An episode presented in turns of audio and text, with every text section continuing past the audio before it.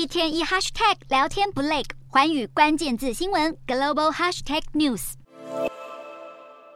望向没有人的教室，阿富汗女生要想上大学难关重重。在去年十二月，塔利班禁止女性上大学后，现在连出国留学的希望也破灭。然而，塔利班禁令一出，阿拉伯联合大公国富商哈布图尔随即宣布愿意资助阿富汗女性留学。没想到，传出至少有六十位女学生在机场被拦截。这些女学生被告知不得使用学生签证出国。目前，只有原先就在国外的阿富汗女性顺利留学。塔利班上台之后，女女权大倒退，甚至还禁止女性进入游乐园。严酷的打压下，阿富汗女性越来越没有容身之处。